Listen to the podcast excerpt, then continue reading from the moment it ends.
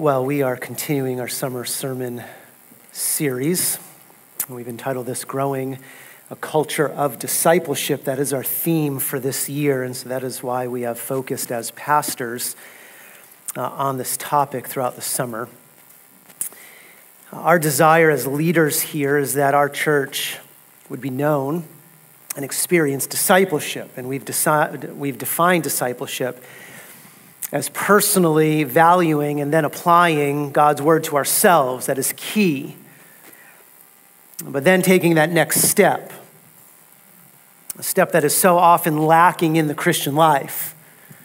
It's stepping outside of ourselves and intentionally and selflessly devoting ourselves to others for their spiritual growth. So that is how we have defined discipleship personally loving God's word that's where discipleship begins, and then giving ourselves to one another. That is the discipleship culture we long to see develop and grow here at EBC. And so this morning, as I do continue this series, I want to pick up where Tim left off in the book of Colossians. So join me in Colossians chapter 2. Colossians chapter 2. Tim, last week, looked at the goals of discipleship in verses 24 through 29, the goals of discipleship. Now I want to transition from those goals to the first five verses of chapter 2 and the benefits of discipleship. The benefits of discipleship, answering the why question. Why devoting ourselves to one another in a discipleship relationship is worth the cost. Why is it worth the cost? Because there are costs involved. This is how Paul ends chapter 1. Verse 29, Paul writes this for this purpose. What purpose, Paul? The purpose of presenting every man complete in Christ, discipleship. For this purpose, notice I labor. For this purpose here, I work. Kapiao, oh, I labor. Strong word. I toil to the point of weariness. That's the word. That word, labor, speaks of work that leaves someone so fatigued it is as if the person has taken a beating. Carries with it the idea of exhaustion, intense effort Paul says, I labor, to which he then adds, striving. It's a word picture of an athlete who painfully pursues his prize. Translate it here as struggle or fight or contend. One commentator wrote this the words together, labor and strive, describe the tremendous energy of Paul's apostolic ministry. He strained every physical and moral sinew to present every man complete in Christ. That's his goal, that's his life, his energy. Another commentator wrote this such striving implied earnest prayers, careful planning, letter writing, giving direction, even from prison to the missionary program, bidding defiance to Satan, official gospel proclamation whenever possible, personal witness bearing, and living an exemplary Christian life, even in the midst of great pressure and affliction. He's laboring, he's striving. I think we can add Paul's own words to this. 2 Corinthians 11, he experiences labors, imprisonments, beaten times without number, often in danger of death. We have it so easy, don't we? We can complain so quickly. Five times I received from the Jews 39 lashes. Three times I was beaten with rods. Once I was stoned. Three times I was shipwrecked. A night and a day I have spent in the deep. I have been on frequent journeys, in dangers from rivers, dangers from robbers, dangers from my countrymen, dangers from the Gentiles, dangers in the city, dangers in the wilderness, dangers in the sea, dangers among false brethren. I have been in labor and hardship through many sleepless nights, in hunger and thirst, often without food and cold and exposure. Apart from such external things, there's the daily pressure of, on me of concern for all the churches. I think that's laboring and striving. Oh, but Paul, you don't know my life. You don't know my life here. This is why, look at verse 29, Colossians 1. This is why Paul adds here, concludes that he's laboring and striving, he's weary, but he's working, he's accomplishing his discipleship mission, notice, according to God's power. That's why he adds this. Paul recognized the weightiness of his task. He saw the impossibility of his calling. He's engaging in a divine work that could only be fulfilled with divine power. Power, verse 29, which mightily works within me. The power to endure Paul through all of that, but also the power to change the hearts of those Paul served, to open up their blind eyes, to sanctify their fallen hearts. Now, notice who Paul is laboring and striving, contending for. Look at verse 24. I do my share on behalf of Christ's body, his body, which is the church. Paul gave himself away for the church. Paul loved the church. Verse 27 Paul struggled for those whom God willed to make known what is the riches of the glory of this mystery. Paul gives himself away for those whom God gave a new heart. And then, verse 28 Paul devoted himself to those who are in Christ. Paul's wearying himself, he's toiling, he's exhausting himself for fellow believers, for their spiritual growth, for their maturing in the faith for their, verse 28, for their completeness in Christ. And yet, for many, this is not how the Christian life is lived, is it? For many, the Christian life is not a life of struggle alongside one another, or contending for one another's faithfulness, or toiling to the point of exhaustion for the person sitting next to you. For many, the Christian life is a lonely endeavor, it's an individual task. But that's an idea foreign, completely foreign to the New Testament. It's not how the Christian life works. It's not what the gospel does. The gospel doesn't save us to be alone. This is now the third time you've heard this quote from Mark Dever throughout this year. Christianity is not for the rugged individual, the self made man who needs no one else. It's a religion for disciples of Christ who lead others to do the same. Christianity is for people traveling down the narrow path that leads to life. You must be loved and you must love. And we love others best by helping them to follow Jesus down the pathway of life. That's how the gospel works. That's what the gospel does. The gospel saves us to be united together.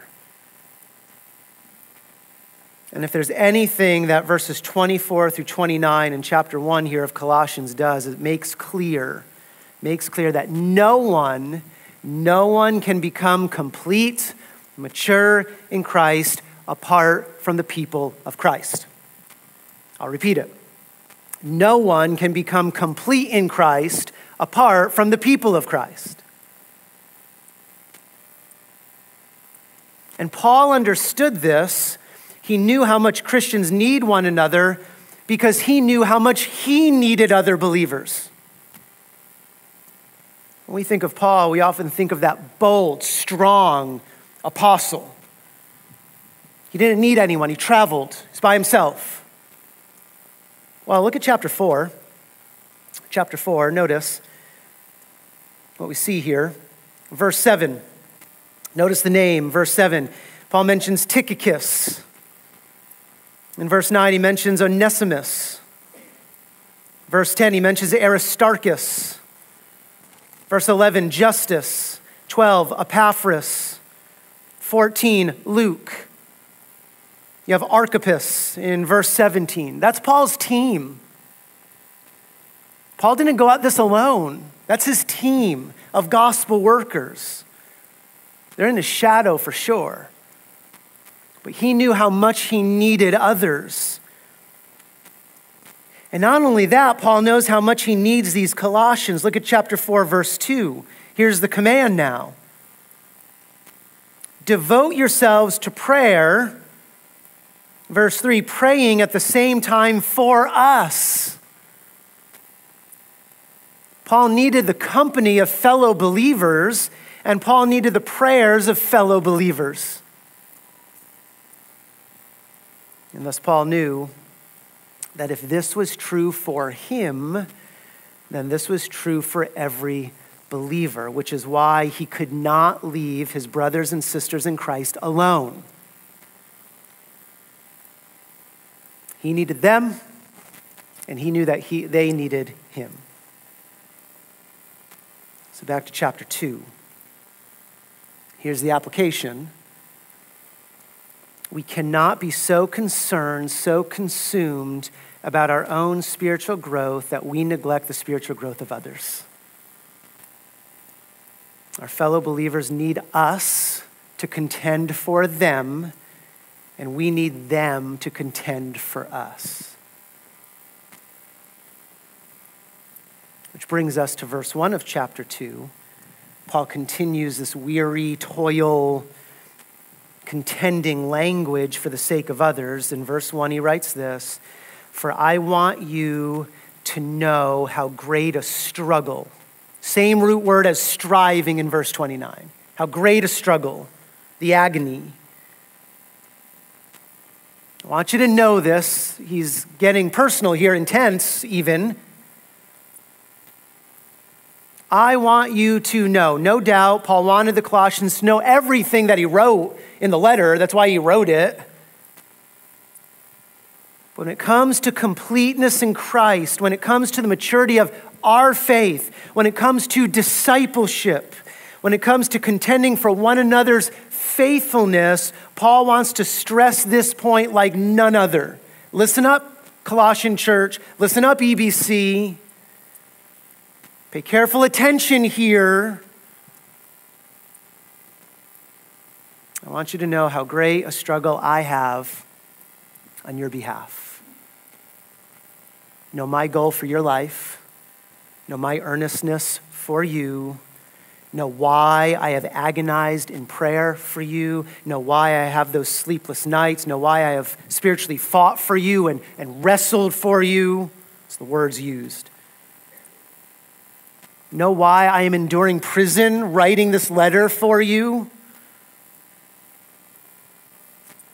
You can put it in discipleship language. Know why I am intentionally and selflessly devoting myself to you for your spiritual growth. And at this point, we encounter an application that is so needed for us to hear.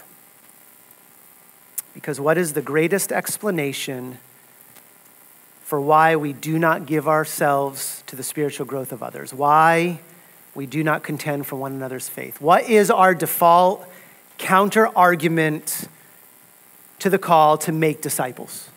What's our out?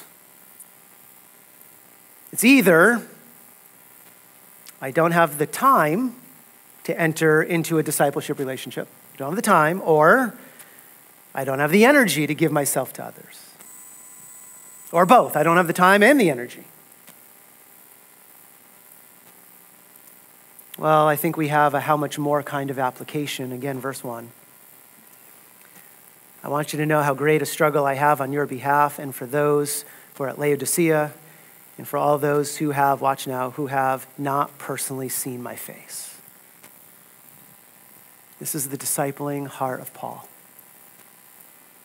He was concerned for the spiritual maturity of those he hadn't even met. He had never met these Colossian Christians, he had never visited this church. And yet, verse 29 and verse 1, he struggles for them, he labors for them. He fights and contends for their maturity. So here's the application at this point. How much more? How much more should we then struggle and labor and agonize and devote ourselves to the spiritual growth of those we actually know and those we see daily, weekly? Those sitting in this room are friends, family.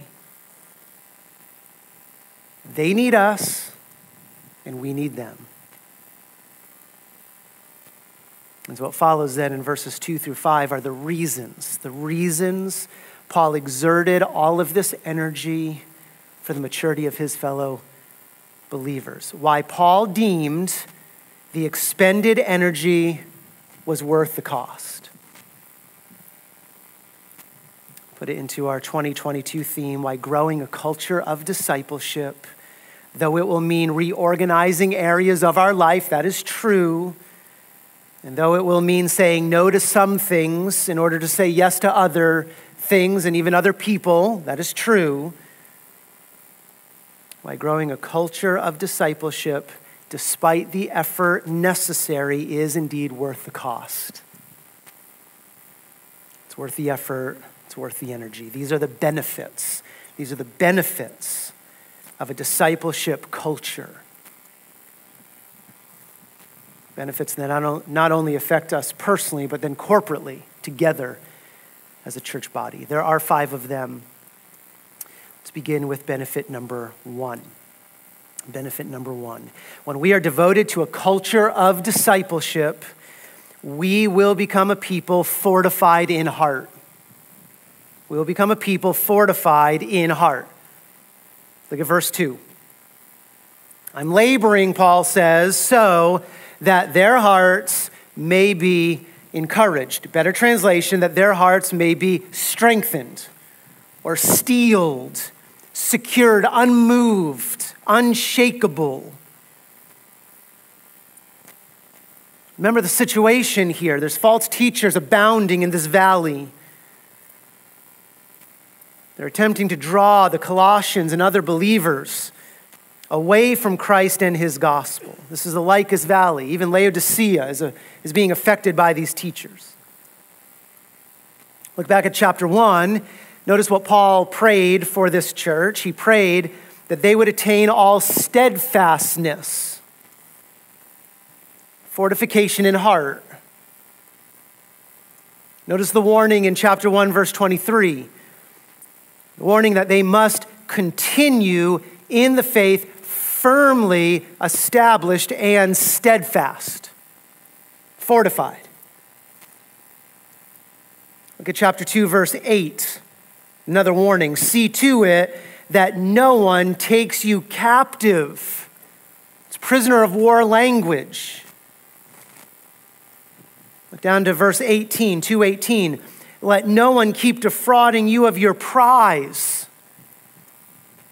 It's a warning. Be steadfast, immovable. Paul was concerned that these Colossian believers might be led astray into error, into sin, that their attachment, their bond, their faithfulness to Christ would be weakened. There's one thing that caused Paul's heart to fear. There's one thing. 2 Corinthians 11. I am afraid, Paul writes, I am afraid that your minds will be led astray from the simplicity and purity of devotion to Christ. Or 2 Corinthians 12, for I am afraid that perhaps when I come there will be strife, jealousy, angry tempers, disputes, slanders, gossip, arrogance, disturbances. I am afraid that when I come, I may mourn over many of those who have sinned in the past and not repented. Paul was afraid of sin, not shipwrecks. Paul was afraid of confessing believers abandoning their faith. Amazing. In chapter 4, verse 14, we read this Luke, the beloved physician, sends you his greetings, and also who? Demas. Demas later on would abandon the faith. This is why Paul struggled for these Colossian believers. His desire, back to the verse, his desire was for them to remain fortified in their hearts, the mission control center of their life. Paul never took the Colossians' saving faith for granted. He knew that the battle of faith always rages. He knew the pull of the world is strong. He knew that the false teachers of the area were cunning. And thus, Paul stood guard for them. It's so key. He stood guard for them. And so too must we. We must not take the spiritual growth of our fellow believers for granted. Rather, we must stand guard for our brothers and sisters in Christ. We must devote ourselves to them for their spiritual growth, their faithfulness. That's personal discipleship, just using other words. So that's the first benefit of toiling on behalf of one another. It's the discipleship culture. Brings about a fortified heart that can stand firm in the faith. The benefit is worth the cost. Number two, number two, benefit number two, when discipleship permeates a church, we will be a people unified in love. Unified in love. When you boil it all down, churches that lack love are selfish churches, right? Selfish churches. Individualistic churches, proud churches. Churches where there's no love are churches filled with people who do not think they need one another. I'm good. But that's not the Colossian church. Continue verse 2. Paul's next phrase the Colossian church had been knit together in love. Knit together in love. Knit together, it's a medical term refers to the fusing of broken bones. They've been bonded, stitched together. It's a picture of unity, togetherness. Here's the unity amongst the people of God under the lordship of Christ. There was a humbleness about this church, a care for one another. So turn to chapter 4 and verse 12. Notice an example of this humility, this care, this love. You find Epaphras, verse 12, who is one of your number, a bondslave of Jesus Christ. He sends you his greetings, always laboring earnestly. It's the same word Paul used of himself in chapter 1 striving, laboring, He's always laboring earnestly for you in his prayers that you may stand perfect and fully assured in all the will of God. Epaphras is agonizing over them. For I testify for him that he has a deep, has a deep concern for you. It's the life of a loving church. We contend for one another's faithfulness. We labor earnestly for fellow believers' maturity. Underline that phrase deep concern for you. We must have a deep concern for one another's completeness in Christ. A loving church is a discipling church. What does Paul say back in chapter 13 of 2 Corinthians? Not, or 1 Corinthians, knowledge without love is what? Knowledge without love is what? Nothing. Nothing. Personal, individualistic, self centered knowledge that does not overflow in a love and a concern and a care for others, that knowledge is worth nothing. It puffs up. It's all it does, it puffs up. In fact, it hardens the heart. It disunifies rather than unifying. But when a church labors for one another and invests in one another, this unifying love develops. How could it not develop? There's the togetherness of concern that grows, a love for others. That love for others then superseding our own personal agendas. And we can think of the results of this, what that kind of discipling, caring, loving church looks like.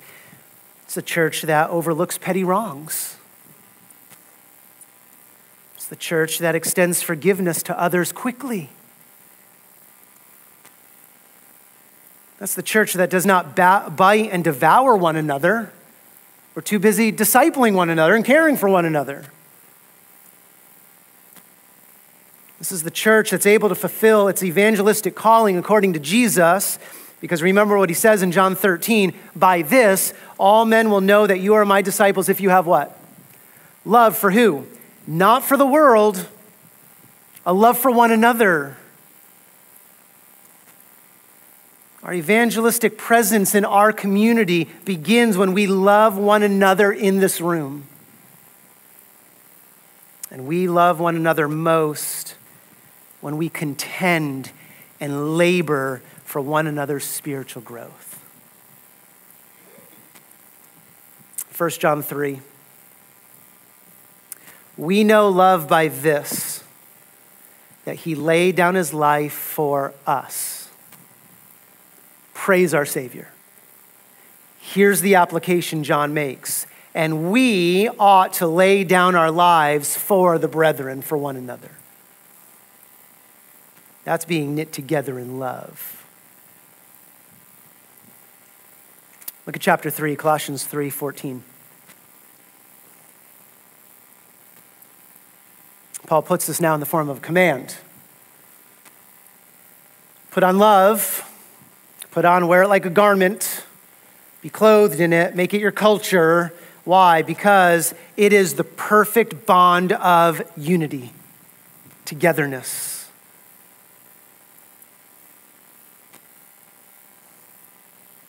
And how did this love show itself for this church? This love shows itself through Paul's struggle for these Colossians daily. Epaphras' deep concern for his fellow believers. And again, just think what a church like this looks like a church where discipleship is indeed part of that culture.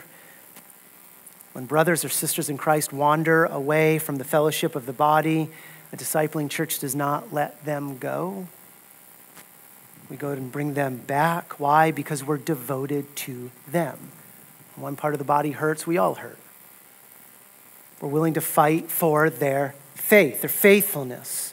Where a culture of discipleship exists, when we see a bitter spirit developing in someone, we can come alongside them and call them to peace, reconciliation. Why? For one, because we know them. And we love them and we're invested in them. But two, maybe even more significant, it's because they know that we love them. They know we love them.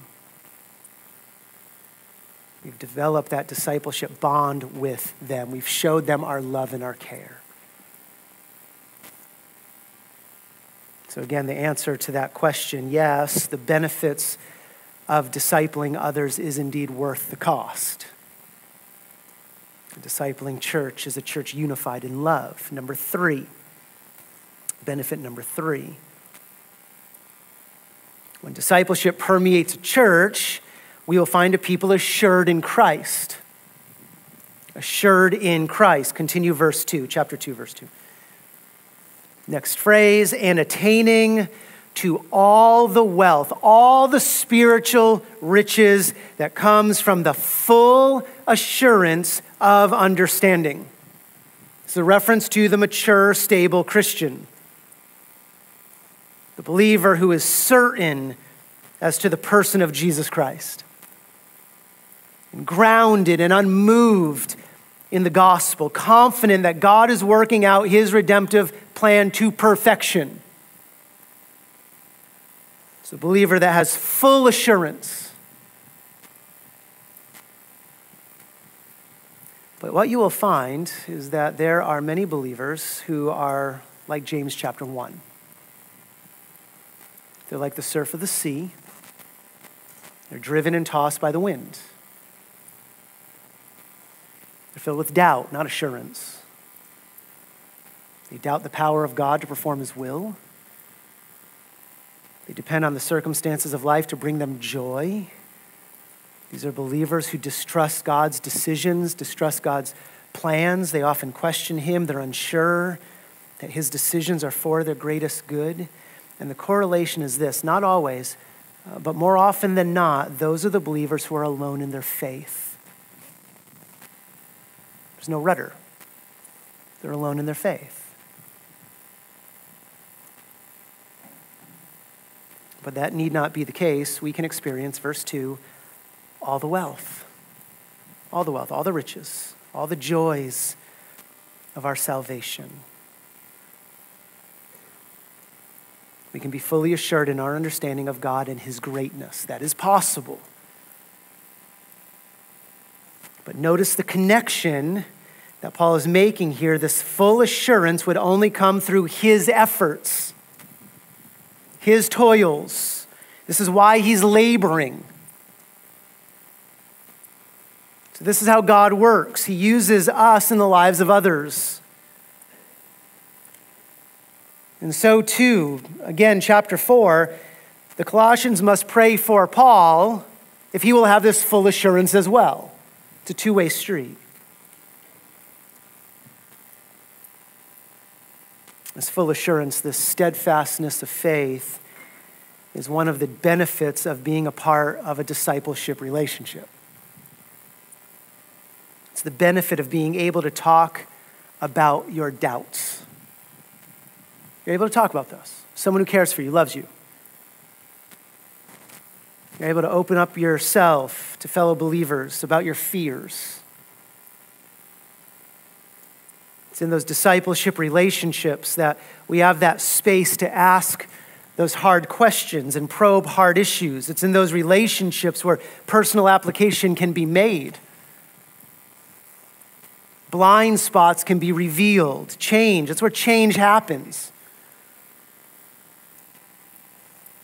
It's in those discipleship relationships that we are able to come alongside our brothers and sisters in Christ and undergird them. It's Galatians chapter 6 bear one another's burdens.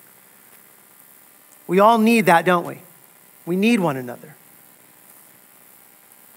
We're able to bring that brother or sister back to the scriptures. When there's doubt, we're able to remind them that God is both faithful and good. This is why Paul labored for his fellow believers. This is why we too need to devote ourselves to one another. Because a discipling church is a church assured, fully assured in Christ. Benefit number four. Number four, when discipleship permeates a church, you will find a people growing in holiness. Growing in holiness. Notice the end of verse 2 resulting, all of this resulting in a true knowledge of God's mystery, that is Christ Himself. True knowledge here, it's a reference not to surface knowledge or merely head knowledge, but to a knowledge that burrows down deep into the fabric of our being. Knowledge that changes us and transforms us. That's true knowledge. True knowledge of Christ Himself, knowledge of Jesus that changes us into the image of Jesus. Again, this is what a culture of discipleship does. It brings us in a very personal way, finish verse 3, to Christ, in whom are hidden all the treasures of wisdom and knowledge. As we grow in our understanding of Jesus, we come to realize the riches of His glory, the treasures of His gospel. And our minds cannot help but change. We begin to think like Christ. And then we begin to live like Christ. That's wisdom. That's wisdom. Wisdom is the application of truth. And thus, wisdom from below, that's how we used to live, wisdom from below becomes wisdom from above. And James says that that kind of wisdom shows itself in Christ like living. That kind of wisdom shows itself in things that are first pure and then peaceable and gentle and reasonable, full of mercy and good fruits, unwavering, without hypocrisy. That's a Christ like life. That's holiness. That's the result of coming to a true knowledge of God's mystery that is Christ Himself. This should be our goal. But now notice the connection that Paul makes. This growth in holiness, this growth in Christ likeness, does not happen alone in a vacuum. Look back to chapter 1, verse 9. Paul says, We have not ceased to pray for you and to ask that you may be filled with knowledge. Same word. With knowledge of his will and all spiritual wisdom. Same word, wisdom. Our Christlikeness necessitates others praying for us, and others' Christlikeness necessitates us praying for them. The two go hand in hand. Christlikeness does not happen in a vacuum. Again, the connection to chapter 2, verse 1. Christ likeness necessitates us struggling on one another's behalf. Again, the emphasis here that Paul is making is clear. God uses one another to grow us, transform us into the image of Christ. We need one another to become people growing in holiness. We need that discipleship relationship. We need that intentional, selfless giving of ourselves away. Which leads then to a fifth final benefit here of a discipling church. Benefit number five when discipleship permeates a church, you will find a people who are sound in doctrine. Sound in doctrine. Notice verse 4 I say this. I say this so that no one, not even the most subtle false teacher, no one will delude you, will lead you astray. Again, that's Paul's fear. No one will delude you with persuasive arguments. That's what the false teachers are trying to do. And just like what we saw in verse 2, we're seeing Paul's ever present concern for these believers. Again, that fear that the church would be swept away into error, that the church would be rendered useless for the sake of Christ by embracing false doctrines. That's exactly, actually, it's exactly what did happen to the church of Laodicea. Look at verse 1 of chapter 2. I have on your behalf and for those who are at Laodicea, it's about 10 miles away in this valley. What happened to them 30 years later? Here's what we read in Revelation 3 that the church of Laodicea is neither cold nor hot, and that church is spit out of Christ's mouth.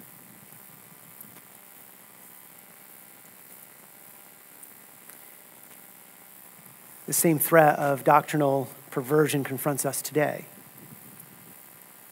persuasive arguments coming from everywhere we turn, from the secular culture to even the quote unquote Christian communities. But the mature Christian, the discipled believer, the others oriented believer, he or she is not duped. He or she can see a wolf in sheep's clothing a mile away. They're able to discern error from truth which is exactly what these Colossians were able to do. Look at verse 5. For even though I am absent in body, nevertheless I am with you in spirit, rejoicing. Here's the joy Paul has, even from prison, rejoicing to see your good discipline and the stability of your faith. Church is being attacked every side, tempted every side. and yet they remain sound in doctrine, good discipline, taxis. There's an orderly array of a band of soldiers. It's wartime language. There's no breaks, no breaches in their ranks. They're stable, they're steadfast. The stability of your faith, that's corporate strength. They're hand in hand together, they're locked arms. When one's weak, they're strengthened. Holding the line theologically and doctrinally unmoved by the opinions of the world. Why? At least in part. It's not the only reason, but at least in part. Why were they able to do this? Connected to verse 2, because Paul struggled for them. Paul's struggling for them. Connected to verse 29, Paul's laboring for them, striving for them. Counted the benefits worth the cost, and thus he was giving himself away according to his power, which mightily works within him.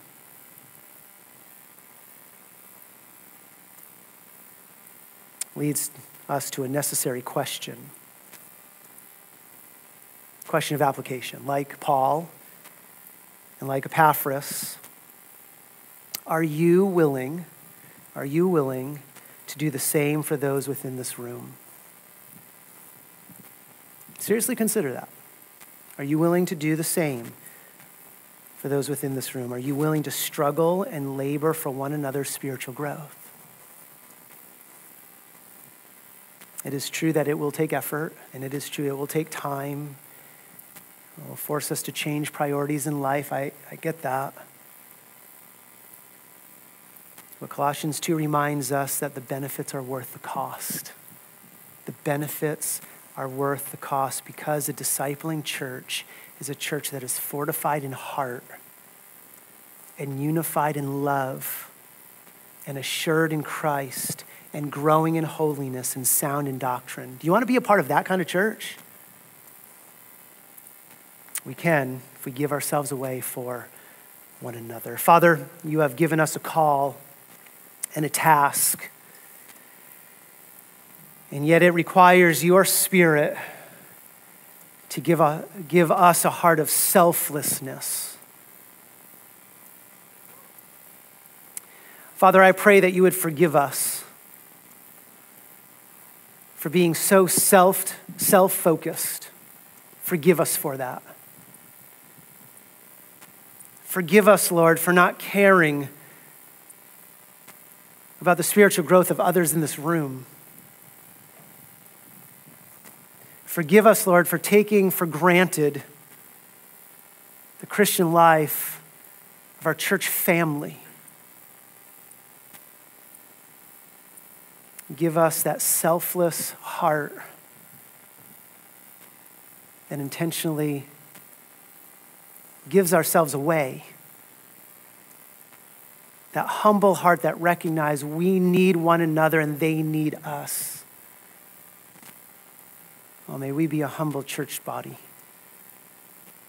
May discipleship on small scales, larger scales, formal, informal, may that be taking place not because it's a program, but because it's driven by a love for you and a love for one another. Pray this in Christ's name. Amen.